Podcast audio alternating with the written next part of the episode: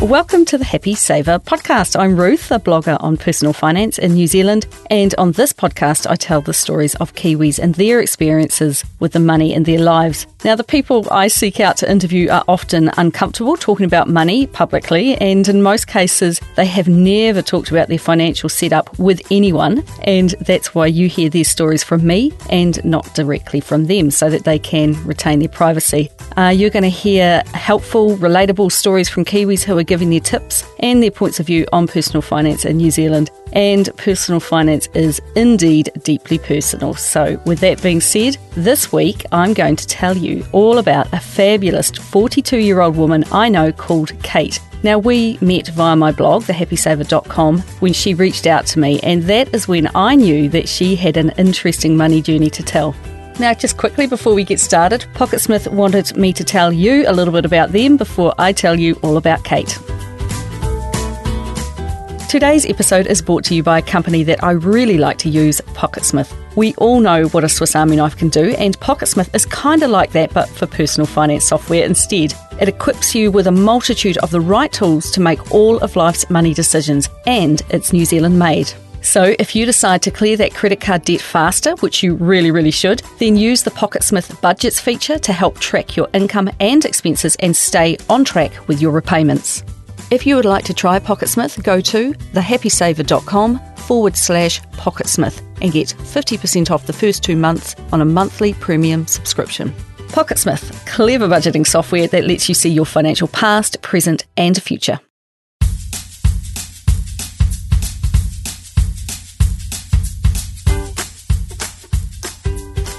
Kate was born and raised in Britain, but had a wanderlust from her late teens. She always knew that she wanted to travel and get out and see a bit of the world, and her upbringing was, in her words, conventional. Her parents owned a house with a mortgage. Uh, to them, it was important to own a house and not to rent, and it was important also that both children had their own room with a quiet place to study. Now, her dad went out to work and her mum looked after her and her sibling. They were fairly comfortable, and she recalled that they would spend money only on the things that they really valued and appreciated. And generally, these were not possessions, but instead, say, an inexpensive family holiday once or twice a year, somewhere close to the UK, spending time together as a family. Now, her parents were not Friday night down the pub parents, but instead a cup of tea at home parents, and she describes them uh, as a family of introverts.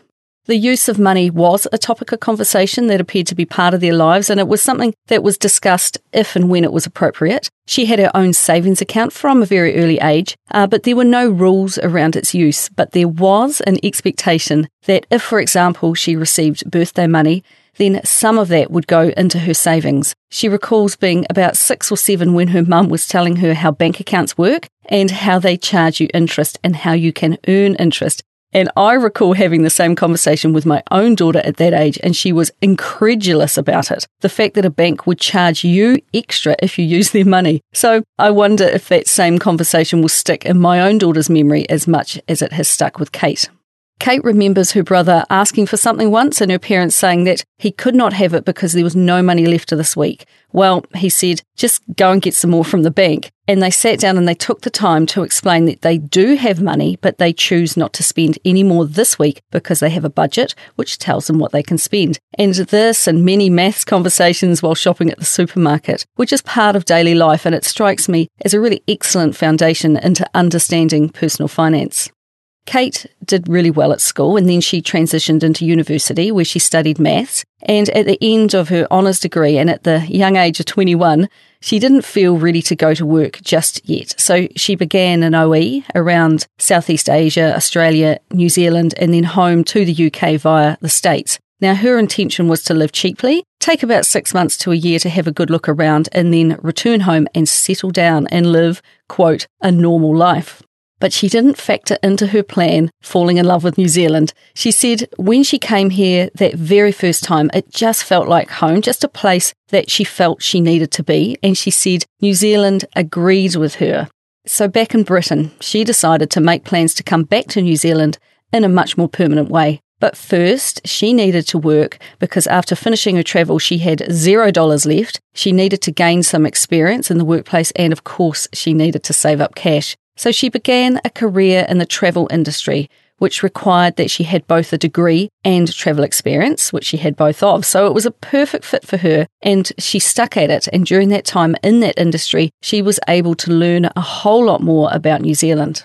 So finally, at the age of 27, she flew back to Christchurch, New Zealand with a visa to work here, a decent cash buffer to easily support herself for a couple of months if she could not find work, and a feeling of great excitement because she could finally stay a while and really experience the place. Because she said it's one thing to visit a country in the summertime, but quite another thing to settle here and have to haul yourself off to work on a cold and wet, rainy weekday morning. At the very first interview she went to, she got offered a job, once again in the travel industry, but earning 50% less than back home in the UK. She was earning just 50 cents above the minimum wage. And reflecting back on that day, she knew that it was a pivotal moment and a turning point in her life. And she remembers that on that day, she took a moment to actually appreciate that fact because now that she had a job, she could now work towards getting residency here. And some way down the track, this could lead to citizenship.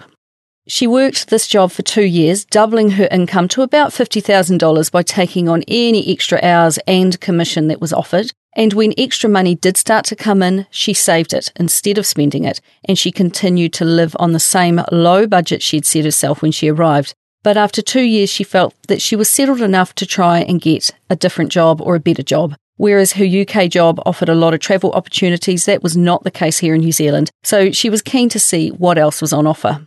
And she actually thinks it's a blessing to be forced to live on a low budget for a while because she thinks it adjusts your expectations. And then when the money you earn increases, you can more easily just direct that money into debt, into savings, or into investments. And this is um, a thought that I've heard a number of times from people who've done quite well with money. And it was while living on this low budget, I don't think she ever referred to it as tight, just low, uh, that she began to save up for a house deposit and also to cover the costs associated with gaining residency in New Zealand.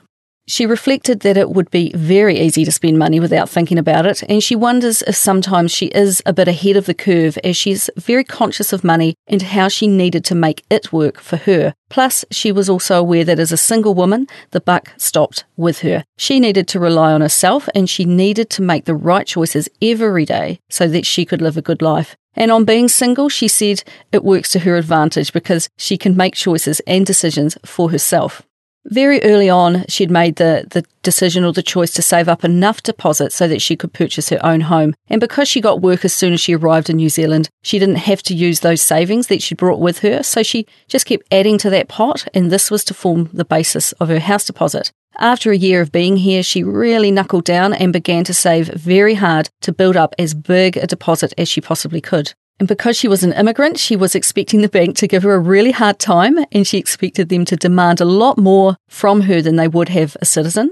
And her math degree came to the fore here, and she had created some spreadsheets showing all her spending history from the previous two years. She had calculated different scenarios showing different interest rates, had calculated her insurance and her rates payments, for example, and she did this to show the bank and herself that she could see that her incomings would easily cover her outgoings and that she could handle a mortgage even if the rates went up a lot higher. But welcome to New Zealand. To her surprise, the bank just said, well, that's fine. And they didn't even care about her spreadsheets, which was a bit of a bummer after all that hard work. So in the end, she saved close to $40,000 as her deposit and she found a house in a lower socio-economic area of Christchurch that was well below the medium house value at that time. In 2007, she paid $220,000 and she borrowed $180,000 with an 8.2% interest rate. She was 30 years old and she signed up to a 30 year mortgage and a fixed interest rate for the first three years. She had a fortnightly payment of $708.10 and she knew that she was going to pay it off sooner than these 30 long, long years. But this initial three years gave her a really steady start of knowing what her payments would be and when. And it just gave her time to settle into having a mortgage and having some money left over to make improvements and repairs to the property. She recalled that in the first three years, when her mortgage was fixed at 8.2%, the floating rate actually went up over 10%. So she was really uh, spot on to plan these different interest rate scenarios when she was doing her due diligence before buying the house. Obviously, that floating rate didn't apply to her because she was fixed, but it still gave her an idea of different situations. Now, during this period, she received a small $5,000 inheritance all of which she put on her mortgage. And this single payment cut three years off the length of her 30 year mortgage. And she was amazed at just how much impact an overpayment can make in the early years of a mortgage when so much of that fortnightly payment is going towards interest with only a handful of dollars carving off the principal each fortnight. Now, the bank, however, offered to lower her fortnightly payments in response to this $5,000 overpayment in an effort to claw some of that money back. And she, of course, declined this very kind offer from her bank. And yes, I am being facetious. Now, after that initial three year period, she put another small lump sum that she had saved separately onto her mortgage to reduce the balance further, and then she fixed it for another two years, locking it in at a lower interest rate. But she continued with her fortnightly $710 payment. And once again, the bank said, Why do you want to do that? And they gave her the opportunity to lower her payments, which she said no to. Once that term ended, she split her mortgage into two accounts. One involved fortnightly payments on a fixed interest mortgage, and she still stuck to payments of 710 per fortnight, and the other involved siphoning off spare money into an offset account and the latter started off at negative $40,000 and was fully paid off by the end of those three years. She loved how she could do this without penalty and without pressure. Now, by this stage, she was being really disciplined with herself while also covering her ass for emergencies and changes of circumstance. She carried on with this approach until she reached the end. Now, just a little bit about the house itself. She purposefully looked for a house in a lower socio-economic area because it would be cheaper in the first place, which would mean less interest to pay, lower council rates, and would likely have really good bus links as well. She doesn't have a car, so has eliminated those costs, and if she needs a car, she simply hires one. Because she lives in a cheaper area, she has lower doctor's fees, lower costs in the local shops, and just a bunch of things that are cheaper as a result of living there. She purchased a small two bedroom house, which was just 90 square metres, so it needs less furniture and uses smaller amounts of services like electricity and water. And in hindsight, she says this house is actually too big for her, but she loves it and she's not going anywhere. In the early days, she did consider getting a flatmate because that would be a way to halve her outgoings. But Kate says that she's a very private person who is actually a deep introvert who really loves having her own space. And she decided that she was really willing to forego buying that bottle of wine or the odd luxury that so that she could instead buy herself privacy and her own personal space. Now, hearing this about her makes it all the more remarkable that she agreed to share her journey with you and I.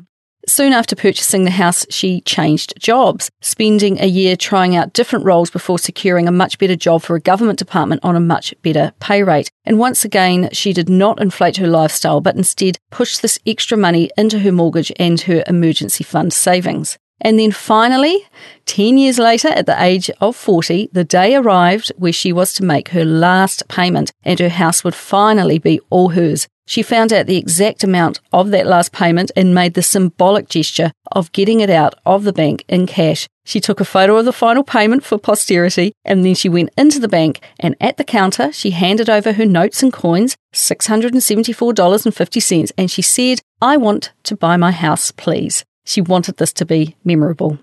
But the teller ruined the moment a bit when they said, well, we have to put that money back into your account and transfer it across your mortgage. It was kind of a letdown. And as a tip to banks, she said they really should have nets of balloons they release for moments just like these. A bit of fanfare wouldn't go astray. Now, I just wanted to go back to a quick point that I just mentioned the fact that she quit her job soon after getting a mortgage. She was done with the travel industry and it was time for a change. And this is the important bit. She had put away some additional savings of $10,000 to be used to fix the roof or make repairs as an emergency fund, if you like, for times like this. So quitting a job she was no longer enjoying she felt warranted to use this fund. She could quit with a cushion to land on, but she secured work very easily and spent a year trying some things out uh, and never really used this fund because she actually picked up other jobs pretty quickly. But having that buffer there just gave her the courage to try something new. Now, she retains it to this day, and I think it's a point worth noting down for others taking on debt. Don't let it shackle you into a job you don't like. Make other arrangements or an escape plan if you like. This year of work exploration led her into her current role at a government organisation, which she has slowly climbed up the ranks of. and today she remains in the same house, very happily so. Now, it has made its way through every single earthquake that Christchurch has suffered through. In fact, she said that the experience of the earthquakes over so many years has solidified her love for her little house, uh, her neighbours, and her neighbourhood, which is extremely settled and very supportive. People stay in their houses for a long time. Some neighbours have known each other for 60 years. And like most, myself included, the Christchurch earthquake insurance claim process was bad, it was long, and it was stressful as an experience with much mishandling and bungling of claims. And in the end, she probably ended up about $10,000 out of pocket, a hit which she is certainly young enough to recover from. Kate said that in many ways the earthquake could not have happened at a better time. If she was younger, she may not have had the mental capacity to cope emotionally, and if she was older, she may not have been able to cope with the uncertainty of the repair process.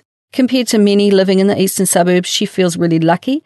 For example, Johnny and I, we actually lost our home entirely. The value of her house has dropped, but she has no intention of moving, and the price of your house actually only matters if you are wanting to sell, which she certainly is not. Now, when Kate and I spoke in late February of this year, 2019, the eighth anniversary of the February earthquake that tragically killed 185 people, uh, it had just passed. And personally, I find this to be quite an emotional date. But Kate shared with me how she processes this and a new habit that she has created to mark that date. Since 2012, she has made the 22nd of February her main charitable giving day and it just gives me goosebumps to talk about this actually. Um, she donates ad hoc throughout the year, but on this date in particular, she chooses three or four charities and donates multiples of $185 to each of them. And this is her way of stepping back from the EQC cursing and wondering if the roads will ever get fixed. And instead, she is trying to add some meaning to the date. And it makes the day no less sad, but it does make her stop and concentrate on the things in life which are really important. And her intention is to keep this beautiful charitable act for life. This housing experience is what has made her very reluctant to deal in rental properties, as all she can foresee is a massive amount of hassle when something goes wrong, and she does wonder to herself about the New Zealand obsession with owning rental property. Now, you may be wondering how she celebrated paying off her own house discharging the mortgage, once again, going against uh, the bank's advice here, and turning her back on debt. Well, Kate will always save the pennies and let the pounds save themselves. For example, she uses her local library, but if it does not have the book she wants, she will happily cycle across town to collect it from another library and save herself the $3 fee. But she will happily spend $5,000 to go and run the Boston Marathon to celebrate her new debt free status. And that is exactly what she did. A bit of history for you here. In 1967, Kathrine Switzer was the first woman to enter the Boston Marathon with an official race number. It had been an all male event for 70 long years. She entered by using the initials of her name, KV Switzer, and it was not until she was running that others realised that for the first time a woman was actually in the race. Now, although most competitors were excited to see her in the race, the race director was not, and he attacked her and tried to get her off the course. Well, she continued to run and she did, was determined to finish that race for every woman who wanted to run it. And finish it she did for herself and for every woman to come after her. Now, 2017 marked the 50th anniversary of that historic day, and Kate chose to run it because she sees Kathrine as a strong, inspiring woman, and Kate wanted to run in her footsteps. Kathrine Switzer herself and 32,000 other runners also ran the race that day, and after it, Kate was lucky enough to meet her, shake her hand, and say thank you for everything she had done for women's running. And she made it easier for those who came after her, and Kate thinks how lucky she is to be able to be born now, and that as a woman, she can do whatever she wants. By saving her pennies, the pounds had saved themselves, and that made it easier for Kate to create the experiences in her own life that meant something to her. And I think that this is some kind of awesome, and I hope you do too. Now, to backtrack a bit, Kate didn't just put a buffer of money aside in an emergency fund, and also she didn't just pay down debt. She also started investing for her future and for her retirement, something she is planning on doing before the age of 50. She did not join KiwiSaver from the very beginning. She simply felt that she could not spare the 3% when she was in her very first job here in New Zealand. However, in retrospect, for the small amount of money involved, she should have tried a bit harder to make that work, and she encourages you to do that now if you find yourself in this position. She did receive the $1,000 kickstart, which was on offer then and no longer is, sadly. And in truth, she did only miss out on a couple of years of employer and government contributions. But as time went on, she began to realise that starting early is the absolute key. So, debt repayment, having an emergency fund, and having KiwiSaver were the three things and the only three things that she concentrated on until her mortgage was paid off. And she stuck to these three elements only, and that shows her focus and her discipline. I know that many people get sidetracked by so many other shiny new things, and that leads them astray, particularly once they start to dabble in investing. So take it from Kate, stick to your knitting, do those three things well, and once that debt is cleared, well, you can invest all you like. She has been thinking about personal finance and thinking about the advantage that understanding math and numbers has given her. For her, it's logical and it's easy, but to others, it can be scary. But she would just encourage you and I to personalise the math involved, and that then gives you those numbers meaning and then you begin to find it interesting and you can focus and you can move forward. It makes all the money stuff less scary when you understand the numbers behind each decision you make. For kids, it's a building block subject, math, and if you don't get it at the beginning, it's really easy to fall behind. So she would encourage you to help your kids so that this doesn't happen. And it makes dealing with the money stuff later in life much less scary.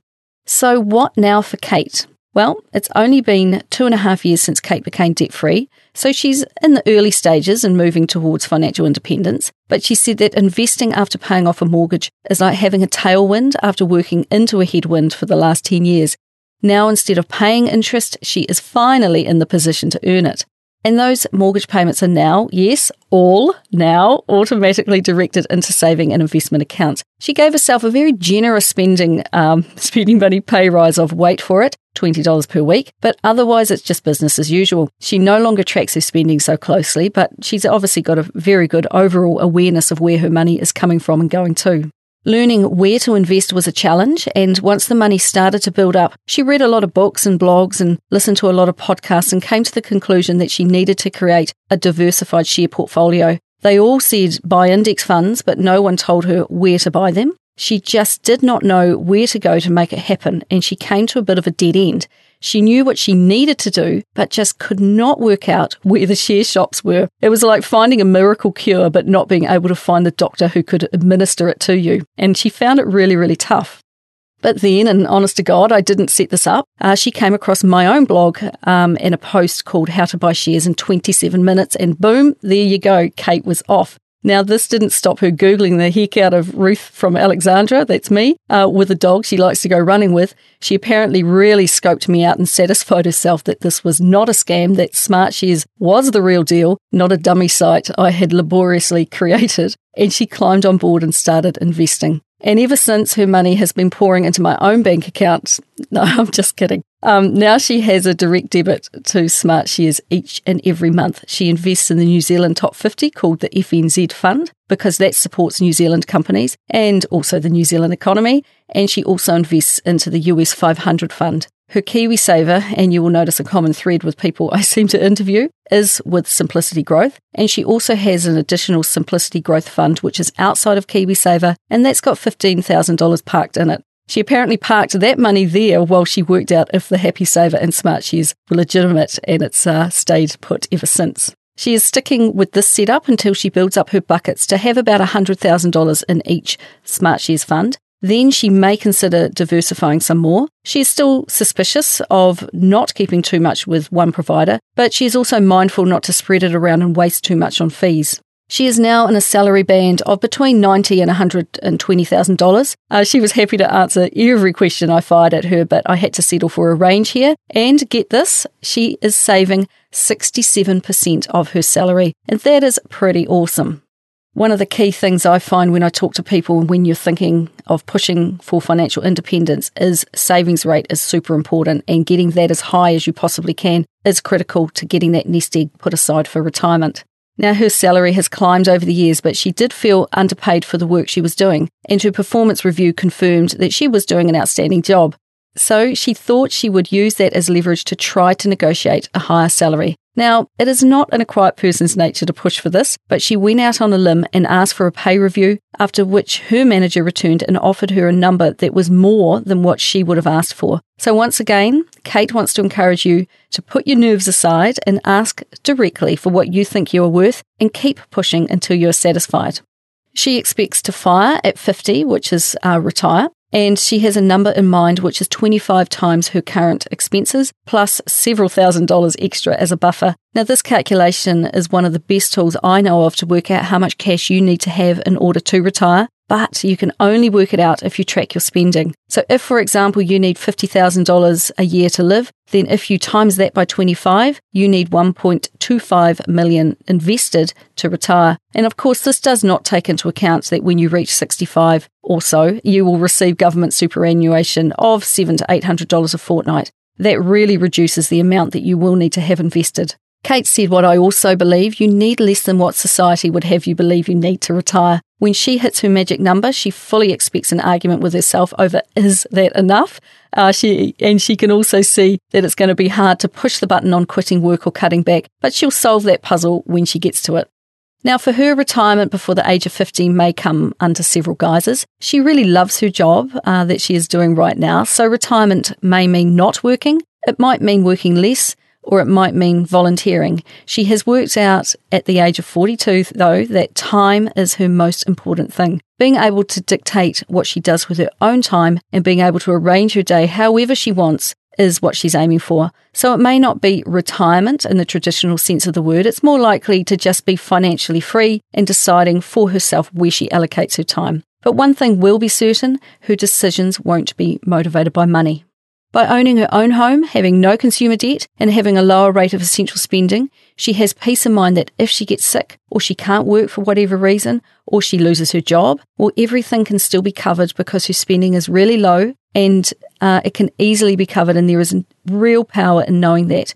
Debt always weighed very heavily on her mind, so she did what was right for her and she eliminated that worry. And she said that that approach may not be the best of all, but it's certainly the best for her. And a few takeaways for you to apply to your own life that have worked really well for Kate are these. Separate your wants from your needs and always spend less than you earn. Pay down debt. She said, pay yourself first. Uh, join KiwiSaver from your first job and stay in it. She thinks of investing as paying future Kate first. Now get into the habit of always saving some of your money. Decide what's important to you and assign money to that. Then you can ignore what is important to other people. She said, plan ahead, but be flexible. She could never have predicted the chaos that the earthquakes would inflict on her life, but she rolled with it, literally, all those rolling earthquakes. Um, she sees lots of friends buying a house and then buying a house full of new furniture and getting everything looking lovely in the first few weeks. She likes to build things up more slowly, and this might include second-hand things and even things she found on the side of the road when people display things for free, or finding that perfect new sofa but waiting six months for their 30% off sale to roll around as she knows it inevitably will.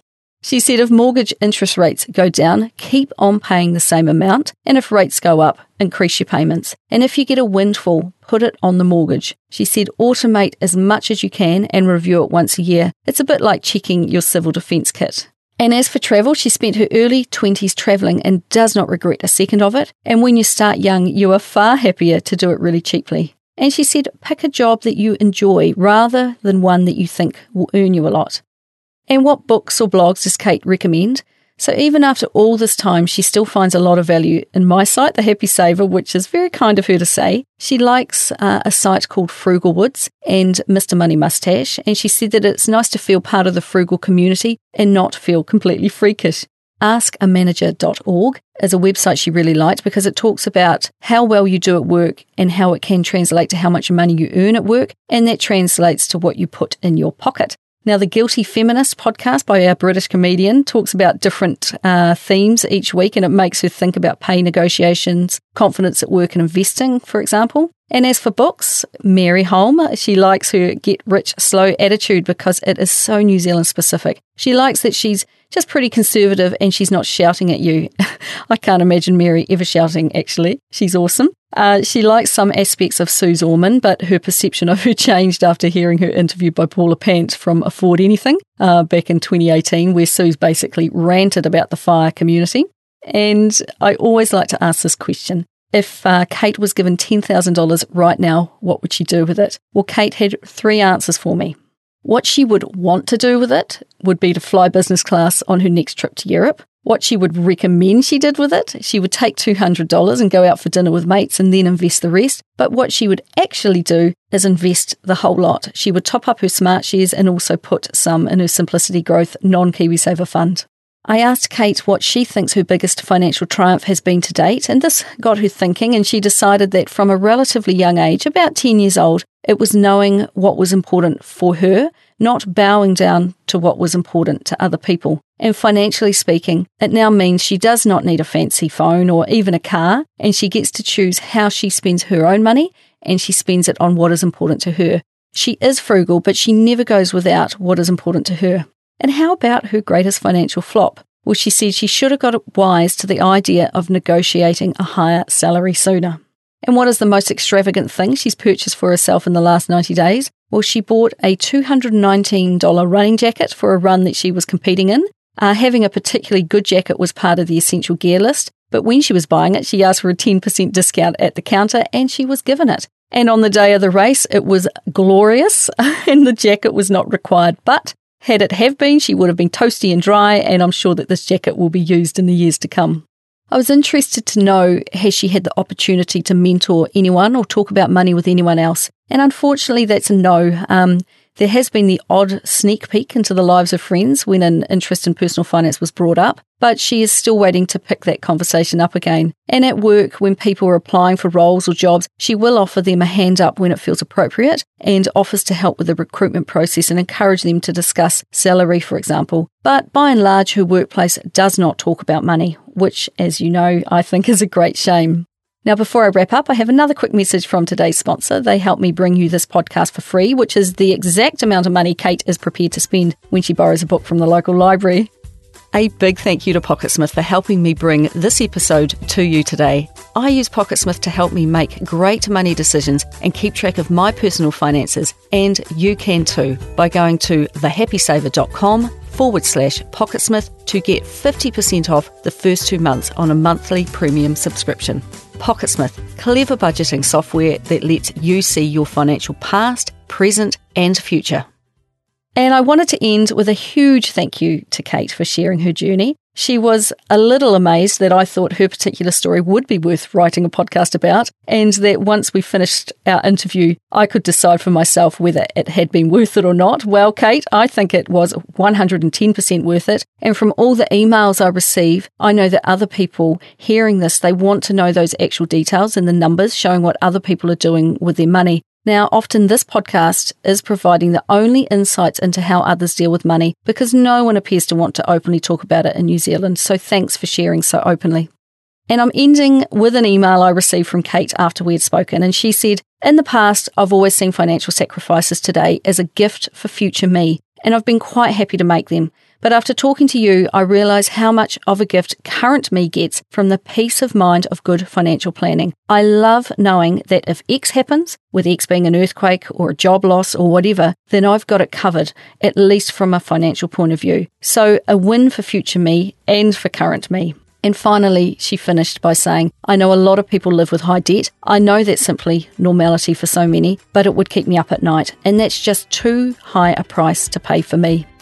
So that's all from me this week. I'll be back next Wednesday with another money journey of another Kiwi. If you enjoyed today's podcast, please hit subscribe and it will automatically update in your podcast app each time I release a new episode. Now, if you want to get in touch, you can find me at thehappysaver.com and I would love it if you could give me a five star rating and a review in Apple Podcasts or wherever you listen to podcasts. And also share it with your friends. These are the best ways that people can learn about the podcast and I would love it if you would talk more about money with your own friends and help me continue to help others be better with money. So until next time, happy saving.